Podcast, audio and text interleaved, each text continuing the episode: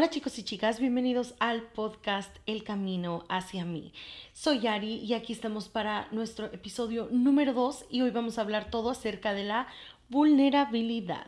De acuerdo a mi búsqueda rápida de Google, la vulnerabilidad es ese estado emocional en el que estás expuesto o expuesta y que pues hay un cierto riesgo de que puedas ser lastimado o lastimada. Pero para mí Yari, la vulnerabilidad es esa acción, ese momento en el que dejas tu alma y tu corazón al desnudo, a lo mejor con algo de miedo de que te lastimen, pero siempre con la meta de conectar con otras personas. Ahora, en mi opinión, esta vulnerabilidad emocional es lo que nos ayuda a conectar como seres humanos, porque vamos experimentando diferentes situaciones a lo largo de la vida y conforme vamos compartiendo estas con otras personas, llegamos a entendernos un poquito más por qué actuamos como actuamos, porque más que nada, todos siempre actuamos desde nuestros traumas ya sea sanados o no sanados. Así es que obviamente es importante recalcar que no todos se atreven a ser vulnerables, no todos son valientes en un cierto momento a ser vulnerables con personas que van conociendo. Obvio nos es más fácil compartir nuestras situaciones con personas que ya conocemos y que tenemos de confianza, pero también así es como vamos generando nuevas conexiones, nuevas amistades y pues creo que como todo con esta práctica se nos va a volver más fácil ser vulnerable y compartir lo que nos duele, compartir lo que nos inspira y más que nada, pues porque vamos viendo los frutos de estas conexiones que son realmente genuinas. No sé cómo les fue a ustedes en esta pandemia. Bueno, fue, ¿verdad? Todavía estamos en plena pandemia, pero ya se ha acabado el confinamiento obligatorio. Yo en lo personal como vivo sola, sí fue un tiempo bastante difícil y fue cuando más cuenta me di que esta vulnerabilidad es lo que me ayuda a conectar con otras personas y que era lo que me hacía falta. En realidad es lo más imprescindible para poder pues tener una vida exitosa. A pesar de que sí me recargo mis baterías, ¿verdad? Al estar sola, al reflexionar, a tener estos momentos de silencio, también el compartir risas o llantos o algunas otras emociones con otras personas es lo que me ayuda a seguir sobreviviendo. Me he dado cuenta también que pues no nada más es sentirnos menos solos, pero cuando estamos abriendo nuestra coraza, pues también estamos inspirando a otras personas a hacer lo mismo. A lo mejor no lo pueden hacer en ese mismo instante, pero en pláticas futuras te vas dando cuenta que van abriendo su corazón a ti también. Y eso se me hace súper bonito. Les tengo un ejemplo de una vez que yo fui vulnerable hace mucho tiempo, que en ese entonces yo no conocía este término, pero fue hace muchos años, ahorita les investigo en qué año fue, que se me ocurrió, es más, ya sé qué año fue porque fue en el 2015, era mientras yo estaba viviendo en Barcelona, y se me ocurrió hacer un video acerca del divorcio de mis padres y cómo sobrevivirlo. Ahora, cabe recalcar que en esos momentos yo pensaba que lo tenía súper sanado y ahora, pues años después, me estoy dando cuenta que no. Creo que ahora lo tengo mucho más sanado que en ese entonces. Y de hecho he querido regresar para como que hacer un update de ese video. Pero bueno, ese no es el chiste. El chiste es que ese video em, yo lo hice con la intención de compartir mi experiencia y de ayudar a otras personas que pues no conocía para nada. Y lo logré y para mí es sorprendente porque ese video fue muy difícil de grabar. Me acuerdo de que lloré después y no me acuerdo también si lloré en medio del video y nada más lo corté. Eh, pero pues simplemente compartía mi experiencia. Mis padres se divorciaron cuando yo tenía dos años. En ese entonces vivíamos en Guanajuato. Pasó tiempo y luego ya después nos mudamos a Tamaulipas. Este, pero pues yo compartía eh, cómo era un poco la relación con, con mi mamá y con mi papá. Este, y no pensé, a ver, desde los dos años, esto lo grabé cuando tenía como 21, 22, o sea, durante esos 20 años yo sentía que yo sé que no es verdad, pero yo sentía que era la única persona que estaba pasando por este divorcio, bueno, la, la única hija de estos papás que habían tenido este divorcio super heavy y, y pues sí, que estaba sola en, ese, en esa situación. Eh, y cuando publico este, este video, me quedo sorprendida porque hasta la fecha me llegan un montón de comentarios aún de otros niños y niñas que están pasando por, el mis por la misma situación o una situación similar y que no saben cómo gestionarla. Nada más para darles un poquito de números, este video tiene ahorita 8.248 vistas que me sorprende porque, wow, o sea, ya pasaron, esto fue en el 2015, ya pasaron casi seis años y todavía tiene un montón de vistas y todavía genera un montón de comentarios. Y creo que es lo que me hizo sentir más bonito de este video, es que estoy construyendo una comunidad que se apoya mutuamente y que no se siente solo y que siente que mi canal es un lugar, un espacio para estar seguros y a salvo. Y eso se me hizo súper bonito. Entonces, desde mi dolor, lo que compartía yo desde mi dolor, ayudó a muchos a que conectaran, a pedir ayuda, a darse cuenta que no están solos y pues no nada más con el divorcio, creo que eso también se puede crear desde cualquier experiencia de la vida, ya sea buena o mala o neutral, pero hay que ser valientes y hay que estar expuestos.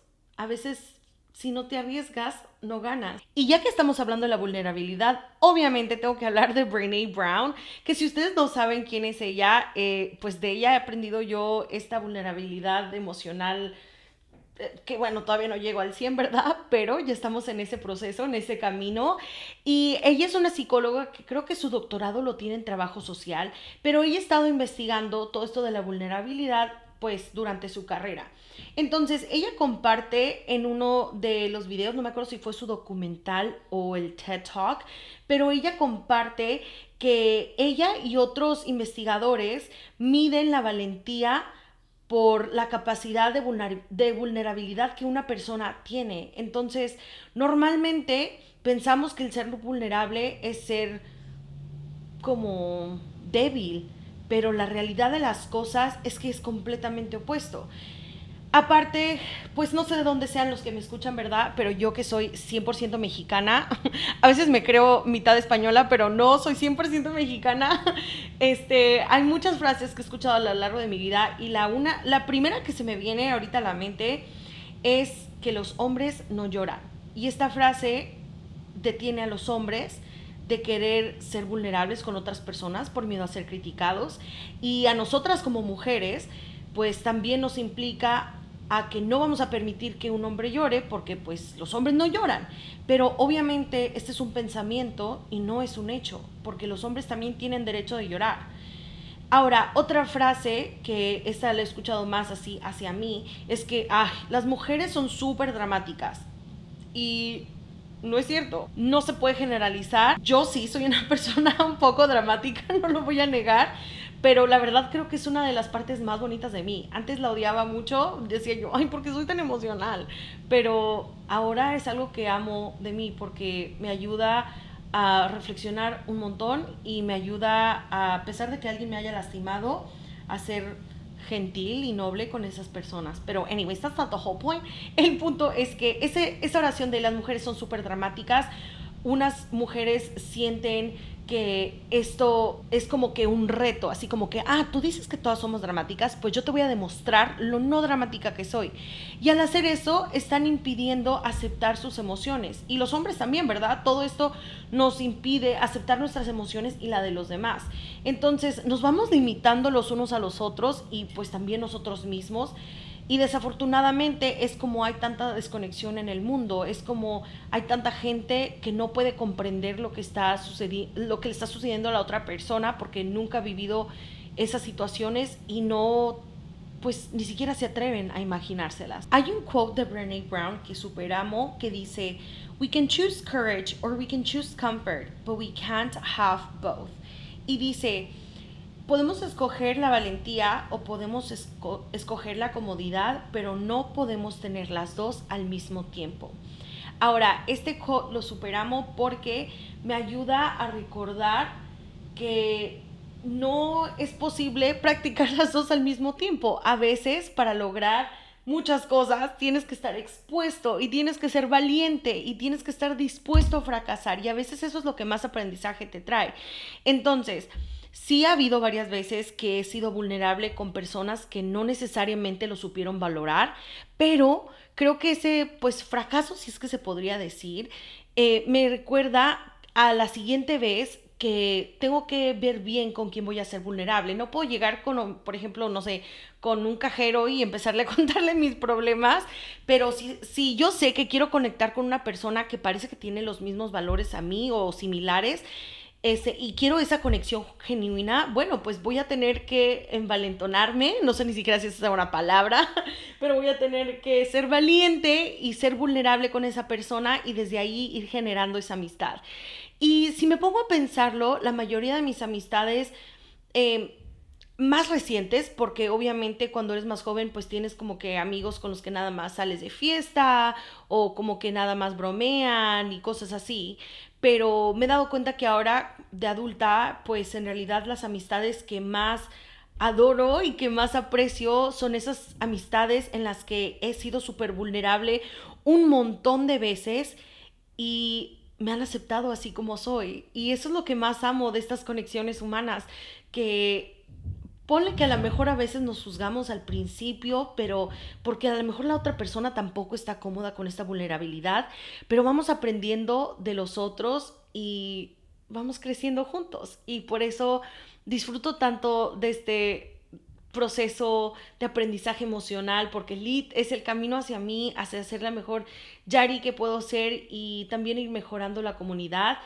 Ahora, con esta vulnerabilidad también es importante, no sé si lo había mencionado antes, creo que no, pero yo soy maestra, entonces algunos alumnos, incluyéndome a mí cuando yo era estudiante, bueno, técnicamente todavía lo estoy porque estoy haciendo mi maestría, pero cuando era estudiante, así como en la prepa o en la secundaria y en la primaria, yo siempre pensaba como que, ay, todos los adultos son perfectos, ya tienen todas las respuestas y nunca cometen un error.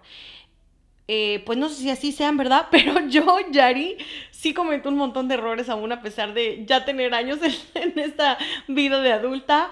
Pero me gusta tanto ser vulnerable con mis alumnos porque ellos también ven ese lado humano de mí. Y cuando me equivoco, les digo jugando, chicos, soy guapísima, pero no soy perfecta, entonces sorry por este error. pero eso les va diciendo a ellos que it's okay to make mistakes y está bien que, todos, que otras personas nos vean vulnerables y está bien fracasar y de ahí aprendemos. Entonces, esta vulnerabilidad emocional no nada más me ayuda a conectar con familia y con amigos, pero con mis alumnos, con otros compañeros de trabajo.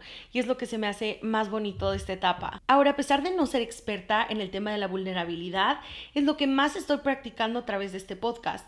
Porque a lo mejor la única persona que me está escuchando es mi mejor amiga y que ya conoce todo lo que he vivido, pero a lo mejor eres un desconocido y pues me puedes juzgar, pero también a la misma vez te puedes sentir más conectado a mí por lo que te estoy platicando. Y no nada más es mi opinión, pero también es mi experiencia, que lo que no se habla no se sana. Entonces, al estar hablando de la vulnerabilidad, voy a ir sanando ese miedo que le he tenido, el poquito miedo que me queda, porque la verdad es ahora que algo que disfruto, como les digo, al ver esas conexiones genuinas con mis amigas, es wow, tremendo. Y ya para terminar el podcast, quiero que reflexionen un poquito y se pongan a pensar en ocasiones en las que ustedes fueron vulnerables y cómo les ayudó a conectar más con gente. Sí, es súper divertido, por ejemplo, conocer gente nueva en viajes y pues conocer cosas básicas de ellos, pero es aún más bonito cuando conectamos desde el corazón y es lo que más disfruto hacer. Y con esto también los quiero retar a que ustedes mismos tomen una acción hoy y ser más vulnerables, ya sea compartir algo que no han compartido con sus papás o a lo mejor compartir otra cosa que les da vergüenza con sus amigos o compartir con un desconocido no sé, en el parque, en la tienda, en el trabajo, en internet, en donde ustedes quieran, pero empiecen a practicar esta vulnerabilidad. Practice makes progress y poco a poquito todos vamos a ir sanando nuestros corazones. Si les gusta leer y tienen tiempo, sí les recomiendo el libro de Brene Brown, Dare to Lead. Tiene otro que no he tenido la chance de leer, la oportunidad de leer, pero se los prometo que los voy a hacer. Eh, también están disponibles en audiolibros si es que les interesa, o tienen los TED Talks, o también tiene su documental en Netflix. Pero bueno, esto no es un comercial para Brene Brown. Eso es obviamente si ustedes quieren escucharla. Ay, creo que también tiene podcast porque estoy suscrita creo que a dos de ellos. Eh, pero bueno, hasta aquí el podcast del día de hoy. Espero que tengan un día muy bonito y lleno de amor y nos vemos en el siguiente episodio. Bye.